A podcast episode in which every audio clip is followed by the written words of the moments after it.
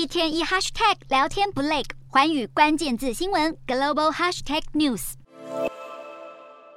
中共二十大前夕，外界关注的议题之一是习近平是否会在连任后对台湾采取更强硬的立场，甚至以军事挑衅进一步推高台海紧张。对此，美国白宫国安会战略沟通协调官科比当地时间十三日召开记者会时表态华府的立场。科比首先表示，美国不会去推测中共在二十大结束后的做法，但也强调没有任何理由将台海紧张局势转变为冲突。拜登政府更是强烈反对任何势力改变现状，尤其是透过武力。最后，科比表明，如果一切如常没有改变，美国将继续遵守一中政策，并依据台湾关系法协助台湾提升自我防卫能力。对美国来说，中国势力扩张所危及的可不只有台海。美国十二日发布新版国家安全战略，指明中国与俄罗斯是当前两大战略挑战，其中又称中国是美国最大的竞争对手。白宫国安顾问苏利文解释，未来的十年将会是关键，美国必须强化盟友的集体影响力，塑造全球战略环境，才能对抗俄中挑战。而被美国视为最大竞争对手对手的中国当然有完全不同的看法。毛宁嘲讽美国战略思维落后，更借机警告美国不要与中国背道而驰。